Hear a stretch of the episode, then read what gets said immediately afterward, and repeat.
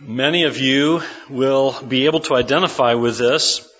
And this question I have for you. Do you remember what it was like to anticipate the arrival of your firstborn child? Many of you can identify with this. For some, it, has been a long time, right? For some of us, it was a long time ago. We have a few families in our fellowship who have newborn babies in their homes, so this is uh, not hard for them to remember. It's uh, it's uh, recent for them to maybe not have their firstborn, but to have a newborn in the home to anticipate the arrival of that newborn baby. So it shouldn't be too much of a stretch for them to think about this. But for the rest of us, it may have been a while since we've prepared for that firstborn child. You remember that? You remember what that was like? As you started thinking about, oh no, I'm a parent. I've got a baby coming in just a few short months. The time will fly by and we'll be here before we know it. Did the time fly by for you? It didn't for us. I remember our firstborn over 17 years ago. We were anxiously awaiting for the arrival of our firstborn child. And uh, it was a time, it seemed like it was going to take forever. That's one of the things I think about your firstborn. It, it seems like that child will never get there. And you wait and you wait. I know Carolyn uh, was very busy during those months as the mom. You know, as a mom Carolyn a ba- carrying a baby, she she was snatching up everything she could find to read to saturate her mind with what the responsibilities of a mother are. I'm so thankful she didn't bring any books about how to how to be a dad. She didn't do that. But she did she did find all kinds of books about how to be a mom and, and how to care for that newborn baby and and to uh, to prepare for the arrival of that baby, how to care for her own health, how to care for the health of the baby while she was carrying the baby, how to care for the baby's health after the baby was born. As you can see, Kevin's back there in the sound room. He's survived all these years, and uh, she did pretty good. I think he's tall and strong and healthy, and he can really split wood and haul furniture. His grandparents were thankful for that a couple weeks ago. She did good. She read, she studied, she was ready, she was anxious, but my word, the anticipation of waiting for that firstborn child. Now, when you have eight children, I'm sorry, Josiah's not here, thank goodness. I, you know, when, when you get to your eighth child, you just don't anticipate the arrival of that eighth child like you did the first one. You're like, okay, well, nine months, all right, time will fly by. And it does. Nine months flies by when you're on your eighth child. But when you're on your first child, that nine months is forever.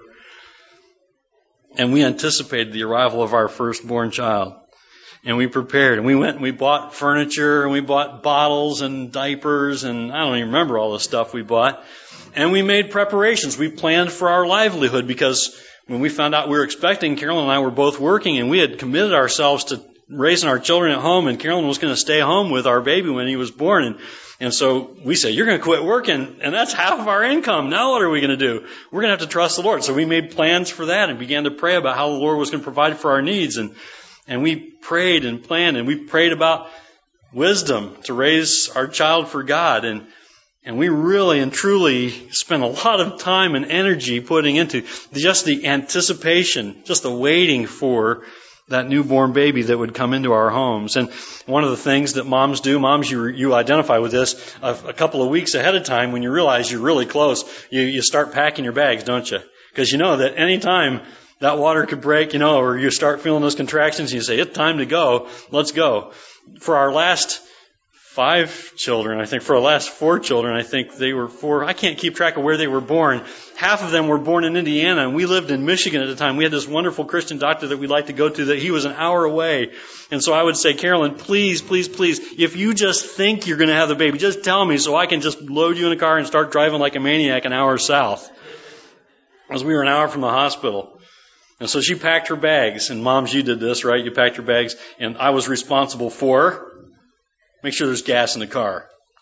I did that. Keep gas in the car. Keep that tank full, right? And then you get to the hospital, and it's all over then. Once you get to the hospital, there's no more waiting. Wrong.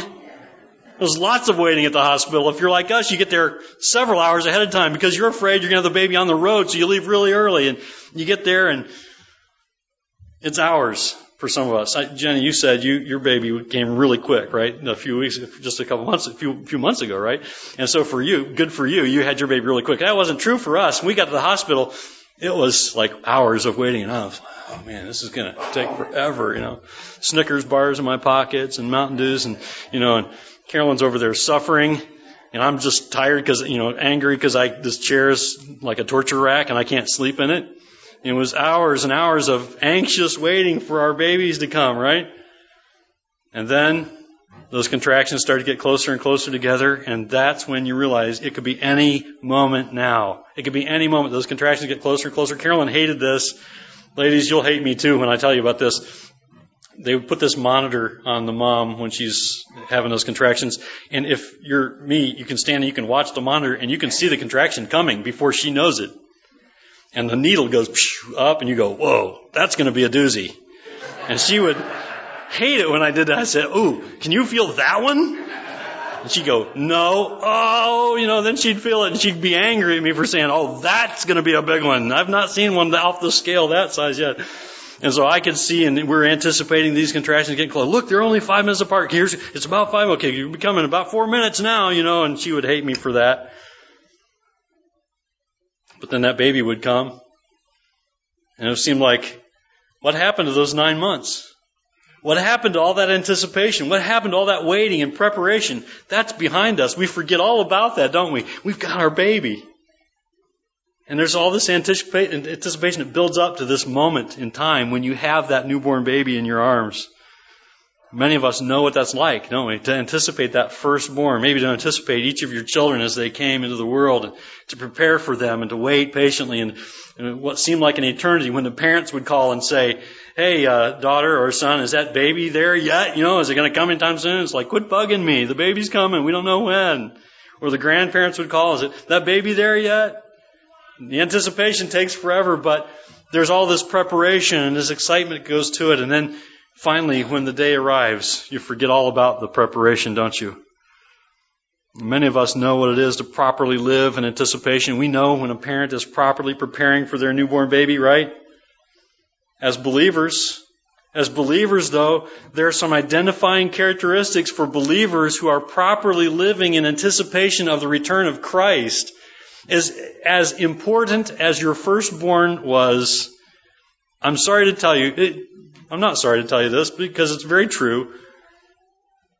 That firstborn is nothing in comparison to the arrival of Christ. Jesus Christ will come again someday. And you need to anticipate that. As much as we anticipate that firstborn coming into our family, we need to anticipate even more so, a thousand times so, the arrival of Christ and the coming of Christ and the return of Christ. We, we find it hard to live that way though, don't we?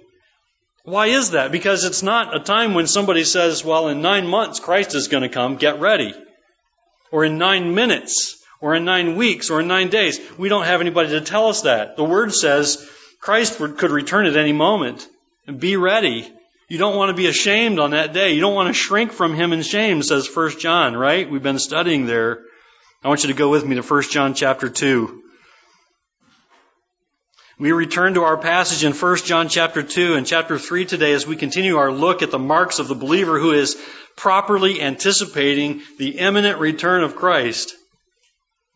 And just like we say, you know, I, I can tell a good parent when I see one because they're preparing for that newborn baby that's going to be there at any time. We ought to be able to say, you know what? A believer who is properly anticipating the return of Christ, we can tell by the way they're living. And you ought to be able to know by looking at your own life. And I'm going to ask you to look at your own life. I'm not asking you to compare your neighbor's life to your own or your neighbor's life to the Word. I want you to look at your own life as we think about this passage together again this morning because there are some identifying characteristics of believers who are properly anticipating the return of Christ. And there are some marks that will be true of you if you are anxiously awaiting the imminent return of Christ. Let's look together. 1 John chapter 2 and verse 28. I'm going to start with verse 28 and read through chapter 3 verse 3 because this is really one unit of thought, one paragraph. Follow along with me as I read from the English Standard Version, verse 28 in chapter 2. And now, Little children, abide in him, so that when he appears, we may have confidence and not shrink from him in shame at his coming.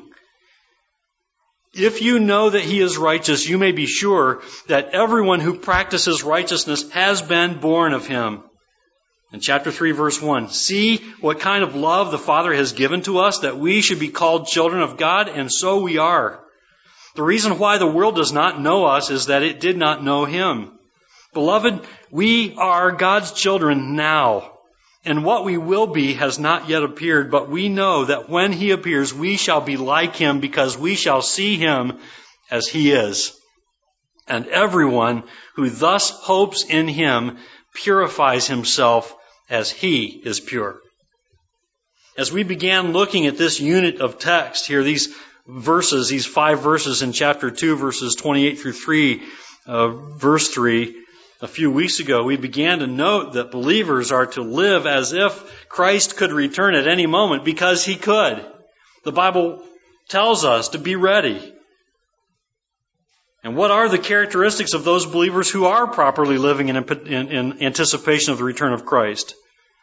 What does it look like for a believer to properly anticipate the return of Christ? Number one, I'm just going to give you a quick refresher here from a few weeks ago. Number one, believers who live in anticipation of Christ's return abide in Him. Look at chapter 2, verse 28 again. And now, little children, abide in Him which means that believers who properly anticipate the return of Christ cling to Christ. They don't cling to earthly things. We don't, we don't hang our life on the things on this earth. We hang our things on godly things, on heavenly things. We cling to Christ, not the temporal things of this world and not the ungodly things of this world. Believers who abide in Christ, abide in Him, they seek to faithfully serve Christ. They seek to faithfully serve Him day in and day out. And they seek to saturate their heart and their mind and their soul with God's Word, making Christ their focal point and their example in life. That's what it means to abide in Him. Jesus Christ is your example. Jesus Christ is your focal point. He is your guide. He is your teacher, and His Word dwells in you. Number two, believers who live in anticipation of Christ's return also, they live with confidence. They live with confidence. Look at chapter 2 verse 28 again where it says, so that when he appears, we may have confidence and not shrink from him in shame at his coming.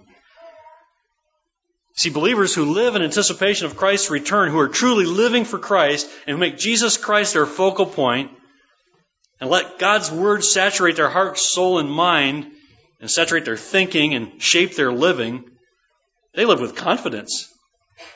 Because those who stay their mind and their heart and their soul on Christ, who keep themselves in God's Word and faithfully obey and serve Him, they can have confidence that as they await the return of Christ, they will not be ashamed when He appears. And they will have no need to be ashamed on the day of the Lord's coming. But I want you to note that this is not self confidence. Be very careful that you don't think that this is self confidence. Because this is not self confidence. This is confidence in what Jesus Christ has accomplished for you and me on the cross by his sacrifice for our sins. Taking away our sin and his ever present working in us through the work of the Holy Spirit dwelling in us. So this is confidence that we live for him, confidence that we won't be ashamed when he appears because we are abiding in Christ and it is his work that he works in us, not of our own strength. And then thirdly, believers who live in anticipation of Christ's return, they practice righteousness. That's the natural outcome of the one who abides in Christ and lives with confidence. It's a practice of righteousness. Look at verse 29 again, where he says, John says, if you know that he is righteous, you may be sure that everyone who practices righteousness has been born of him. Believers who live in anticipation of the return of Christ practice righteousness. 1 John chapter 2, if we were to go back and look at verse 14, you'd see that we're reminded that believers are strong for overcoming the evil one when the Word of God abides in them. And our reading of and obedience to God's Word will result in the practice of righteousness. It's not just reading, it's obeying, right? And that means we will practice righteousness. Fourthly, number four, believers who live in anticipation of Christ's return, they hope in the love of God. They hope in the love of God. And we've seen wonderful blessings here in chapter 3 verse 1 and we've spent quite a bit of time here because this is very important for you and me to get this picture right in our minds that we need to hope in the love of God for us because it is astounding the truths that we see in His Word about His love for us. Chapter 3 verse 1, see what kind of love the Father has given to us. And we hope in the love of God for us because we can see it. It says right at the beginning, see? We can see it. We can behold it. We can see it demonstrated in the actions of Christ on our behalf on the cross. And we can see and take in how and know the love of God for us in His Word. His Word has been given to us so that we can see the love of God there displayed for us in all its beauty and glory. And we can see and take it in and know it as we read God's Word. And we can also hope in the love of God because as, as chapter 3 verse 1 says, it is given to us. You need to realize that God's love for you is not earned. You cannot and will never earn God's love. It is a gift. It is a gift. It is given to us, which reminds us, doesn't it, of God's grace. Because who among us deserves to be given the love of God? None of us. That is a measure of God's grace. We cannot earn His love. It is a gift. We also hope in the love of God because we are called God's children. He calls us and He names us as His own and He says, You are my child. I call you my adopted sons, my adopted daughters. And not only are we called His children, but we're reminded here also in, in verse 1 that we are God's children. We are God's children, which brings us to the end of verse 1 where we're reminded that the world does not see us that way. You realize the world does not see you as a child of God. If you've trusted Jesus Christ as your Lord and Savior, you've confessed your sin and believed in Jesus, He has given you His Holy Spirit and He has called you His child and He has made you His own. You realize the, the world doesn't get that? The world doesn't see you that way? Look at chapter 3, verse 1 again. See what kind of love the Father has given to us that we should be called children of God, and so we are. And then at the beginning of verse 2, it, it, it reemphasizes that point. Beloved, we are God's children now. We are God's children now, but the world doesn't see us that way. Look at the end of verse 1. The reason why the world does not know us is that it did not know Him. Here's our fifth identifying characteristic of a believer who properly lives in anticipation of the return of Christ, and it's that they hope in the love of God, not in the love of the world. You know, a believer who really is truly anticipating the return of Christ hopes in God's love for them, not in the world's love for them. Now, how does the world see believers? John says in chapter 3 verse 1 that the reason why the world does not know us is that it did not know Him. Now, how is it the world doesn't know believers? Well, to answer that, let's think about what's true of believers that's not true of unbelievers. We can do that by just backing up to the beginning of verse 1. Let's look at the beginning of verse 1 again. First, think about the love of the Father is given to believers. See what kind of love the Father has given to us? You see it? You behold it? Have you taken it in? Do you understand the depths of God's love for you and the love that He has given you? Believers have a very special love from the Father that adopts His enemies. Think about it. This defines God's love for us. A very special love comes toward us from the Father that adopts us, his enemies, as his children. Believers have this special love from the Father that adopts his enemies and calls them his children. That is very unusual in the, eye, in the, in the eyes of the world.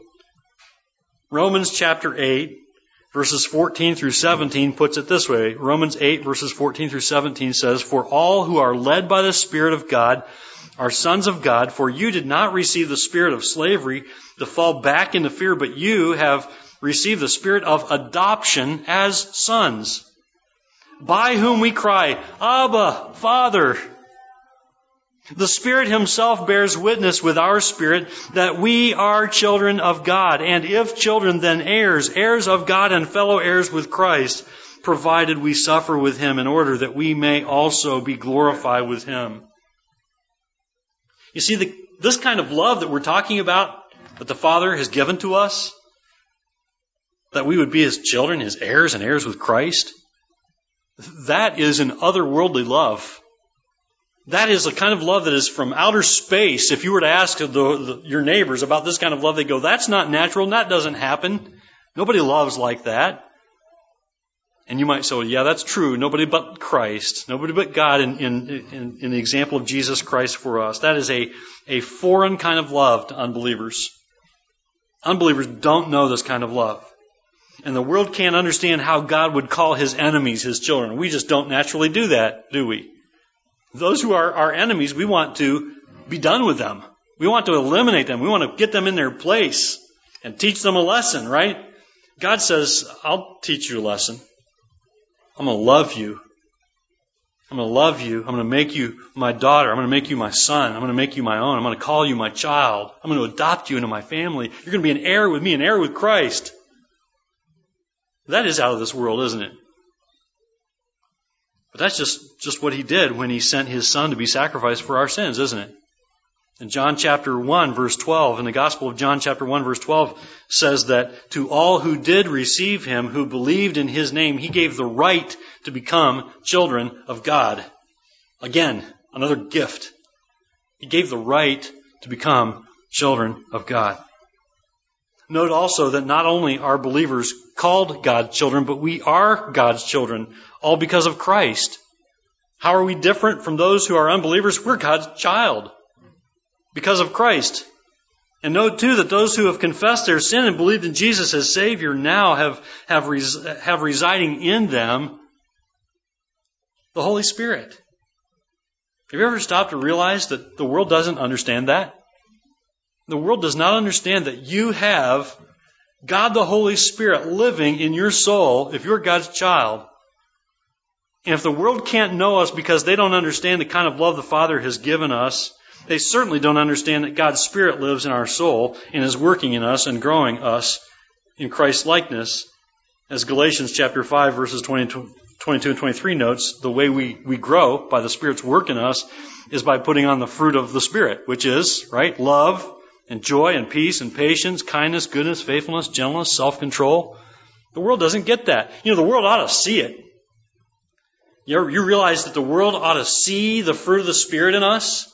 They may not be able to name it. They may not, they certainly wouldn't call it the fruit of the Spirit. They might say you're a good person if they see the fruit of the Spirit in you. The world ought to see the fruit of the Spirit in us. But they won't understand that that's a work of the Holy Spirit. That's a work of God the Holy Spirit in us. That is not in and of ourselves. That's why we need to be careful. When somebody says to you and me, wow, that's a really good thing you did. There's an opportunity to give the glory to God. You might just say, you know what? If it was up to me, I probably wouldn't have done that, but that's me being obedient to God. And God tells me to do this, and His Word makes it very clear how I'm to live, and, and I'm and I'm able to do that because the Holy Spirit's working in me. Now you may not understand that, you know, but I don't want to make sure I want to make sure I don't take credit for something that's really not mine to take credit for it. I want to give God glory for that. And you know, people in the world go, huh? but give God the glory, right? Take take the opportunity to share the gospel with somebody and giving God the glory and not taking it for yourself. The world ought to see the fruit of the Spirit in us, but they won't understand where it's coming from, would they? But this failure to be known by the world, this failure to understand and be understood by the, by the world ought not dishearten or concern or surprise us. You realize you ought not lose heart because the world doesn't get you. Don't, don't lose heart over that. Don't be discouraged by that. Just as John says, the reason why the world does not know us is that it did not know him. You have to stop and realize that you weren't the first one that they didn't know. We ought not be surprised or disheartened by this. Jesus also warned us of this in the Gospel of John, chapter 15 and verses 18 and 19. Jesus says, If the world hates you, know that it has hated me before it hated you. If you were of the world, the world would love you as its own. But because you are not of the world, but I chose you out of the world, therefore the world hates you. See, the world doesn't know us. but it didn't know Jesus either. And we know this to be true from the scriptures. Listen to these passages from the Gospel of John that point to, to how even those who saw Jesus didn't know him. For example, John chapter 1 verse 10 says of Jesus, He was in the world, and the world was made through him, yet the world did not know him. John chapter 8 verse 19 shares this statement from Jesus himself who said, They said to him, therefore, Jesus says, Where is your father? Jesus answered them, You know neither me nor my father. If you knew me, you would know my father also. Jesus also points to the world's hatred of him, which indicated their, their failure to know him, when he says in John chapter 15 and verse 24, If I had not done among, uh, among them the works that, that no one else did, they would not be guilty of sin, but now they have seen and hated both me and my Father. And then there's this statement from Jesus in John chapter 16 and verse 3 and they will do these things because they have not known the Father nor me. And then one more. There, uh, there were those, remember, there were those in the crowd who said, Crucify him, right? They shouted, Crucify him! Be done with him! Crucify him! And certainly they didn't know him because ultimately they did crucify him. And then the words of Jesus from the cross make it very clear that the world does not know him. Luke 23, 34, Father, forgive them, for they know not what they do. Know this, that if the world doesn't know Jesus, they definitely aren't going to know us. If the world doesn't get Jesus, they're definitely not going to get us. They don't understand Jesus, they're not going to understand us. But that's alright. Don't lose heart. In spite of the things that they didn't get about Jesus, He still came and gave Himself for those who would believe in him, didn't he? Jesus allowed himself to be sacrificed for the sins of the world. If they didn't know who Jesus was, they won't know who you are either, and they won't know who I am either, which is why we hope in the love of God and not in the love of the world, right? That's why our hope is in the love of God. We don't hang on, we don't cling to the love of the world for us or the lack of the love of the world or understanding of the world for us. We live in the hope of who we are in Christ. We live in the hope of who we are now because of the love of God for us. And Psalm 146 verse 5 says that blessed is he whose help is in the God of Jacob. Where's your help? You need to know that your, your help is in the God of Jacob, whose hope is in the Lord is God. That's where your hope ought to be founded in the love of God for you. So believers who properly live in anticipation of the Lord's return don't hope in the love of the world for them. They hope in the love of God. You take great strength and hope and encouragement in the love of God for you today. So how should knowing this cause us to live today? How should knowing this cause us to, to look at today and say, okay, so how do I live today now that I know this? We, we ought to take heart. We ought not be discouraged. We ought not lose hope. Don't lose heart because of the way the world sees you, but rejoice that you are privileged to serve Christ. You know that you are privileged to serve your risen Savior, Jesus Christ.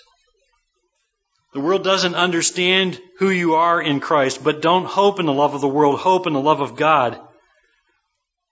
And to see us, to help us see as we think about how we live today, I want you to look at a passage with me to help us see and understand how we ought to live today. I want you to go with me to Acts chapter 5, just for a moment, to help us see how we ought to live today. We have this wonderful example in Acts chapter 5. We ought to be encouraged and take heart and hope in the love of God. We have this vivid illustration here in Acts chapter 5 of how we should respond when misunderstood and mistreated and even persecuted for the name of Christ. As you turn to Acts chapter 5, I want you to know that the church is just a baby. It's just in its infancy in Acts chapter 5. And, and there's quite a stir, and many people are coming, taking note from all over and bringing their sick and afflicted to be healed. But, but there are these guys called the Sadducees. And, and I'll just tell you, they were sad, you see. All right? I'll just help you remember that these were sad guys, right? because they didn't know Christ. They weren't living for him. They were religious and all, but they were sad, you see. That's just my little joke there. Not, not original with me. I don't know where that came from. And they were jealous. The scriptures remind us that they were jealous. They were jealous of all the attention that the apostles were getting that was being directed to the new, newborn church and the apostles and all the things that were happening and going on. And so they, they went and got together and sent out officials and arrested the apostles and dragged them in. I want you to know what follows in Acts chapter 5 and look at verse 27 as I read. Acts chapter 5 and verse 27. And when they had brought them, they set them before the council, and the high priest questioned them, saying, We strictly charged you not to teach in this name, talking about the name of Jesus Christ. Yet here you have filled Jerusalem with your teaching, and you intend to bring this man's blood upon us. But Peter and the apostles answered, We must obey God rather than men. God exalted him at his right hand as leader and savior to give repentance to Israel and forgiveness of sins. And we are witnesses to these things, and so is the Holy Spirit, whom God has given to those who obey him. And when they heard this, they were enraged and wanted to kill them. But a Pharisee in the council named Gamaliel, a teacher of the law held in honor by the people, stood up and gave orders to put the men outside for a, little while. And verse 35 says, And he said to them, Men of Israel, take care that you are, uh, what you are about to do with these men. For before these days, Theudas rose up, claiming to be somebody, and, and a number of men, about 400, joined him. He was killed, and all who followed him were dispersed and came to nothing. After him, Judas the Galilean, rose up in the days of the census and drew away some of the people after him, he too perished, and all who followed him were scattered. So in the present case, I tell you, keep away from these men and let them alone, for if this plan or this undertaking is of man, it will fail, but if it is of God, you will not be able to overthrow them. You might even be found opposing God. And here's a guy who almost gets it. The rest of them, they don't have a clue who these apostles are. They don't know what's going on inside of them, that the Holy Spirit is working in them, right? And so they took his advice, and verse 40 says, And when they had called in the apostles, they beat them and charged them not to speak in the name of Jesus and let them go. And look at verses 40 and 41 because here's, here's a profound thing and here's, here's what ought to teach us this morning and how we respond when the world doesn't get us. Verse 41 says, Then they left the presence of the council rejoicing that they were counted worthy to suffer dishonor for the name, the name of Jesus Christ. And every day in the temple and from house to house, they did not cease teaching and preaching Jesus as the Christ. How do you like that? How do you like the way they responded to persecution, severe persecution? They were beaten and beaten and threatened. And so I say to you, we respond to the world not getting us, which is fairly minor in comparison to being beat. We respond to hardship even and even persecution, whether it be verbal or physical. We, we respond to misunderstanding by not losing heart and rejoicing that we have been counted worthy to suffer dishonor for the name of Jesus. Have you ever done that? You ever realized, you ever come to a point in your life when you realize you're being mistreated, misrepresented, misunderstood, even persecuted for the name of Jesus Christ because you stand for the gospel and what God's word teaches, and then stop and say, Thank you, Lord, for the privilege of being mistreated for the name of Jesus Christ. And I see some of you looking at me like I'm pretty weird. You go, that's kind of strange to think about thanking God for being mistreated because of the name of Jesus Christ, but that is exactly the, the example that we see again and again and again in the New Testament, don't we? People who said, absolutely, I've been mistreated, I've been beaten, I've been opposed at every turn, says Paul. Everywhere I've gone. But I take great hope and great joy and comfort in the fact that I have been considered worthy to suffer for the name of Jesus Christ. That is out of this world too, isn't it? We think about the love of God for us and how He would make His enemies His children. And for us to respond in a way like that is otherworldly also, isn't it? And that's why we need the work of the Holy Spirit in us to help us see that persecution is not something that we that we resist necessarily. I, I'm not suggesting that you take yourself and throw yourself at the feet of people to be persecuted, but when persecution comes, let's not grovel and complain and moan and groan and cry. Let's say, Thank you, Lord, for considering me worthy to suffer for the name of Christ. And I'm not suggesting that that's easy. I'm telling you, I struggle with that. There have been times in my life when I felt like I was being persecuted and I've been wrongly represented. And I thought, God, this isn't right. Somebody needs to do something about this. And then I stop and wait and say, wait, you know, God's word says that, that you're a better judge than I am. So I pray, God, judge them. Right? We do that. Then we go, but that's still not right. They mistreated me. So judge them, God. Get them good. And yet our attitude should be how humbling to be considered worthy to suffer for the name of Jesus Christ. That is not a response that quickly comes to our mind, is it? And so we need to yield before the Holy Spirit, don't we, when we come to His Word and realize that the world doesn't get us, but they didn't get Jesus either. And so we respond by not losing heart, but rejoicing that we have been counted worthy to suffer dishonor for the name of Jesus, like the apostles did, like those who have gone before us through the centuries before us. 1 Peter chapter 4 verses 12 through 16 gives us another glimpse of how we are to respond to the world's treatment. And just listen to this passage, would you? 1 Peter 4 verse 12, Beloved, do not be surprised at the fiery trial when it comes upon you to test you Interesting thought there. I'll leave you with that. I'll let you think about that. To test you. And those, as though something strange were happening to you. In other words, don't be surprised as if something were, you know, out of this world coming on you.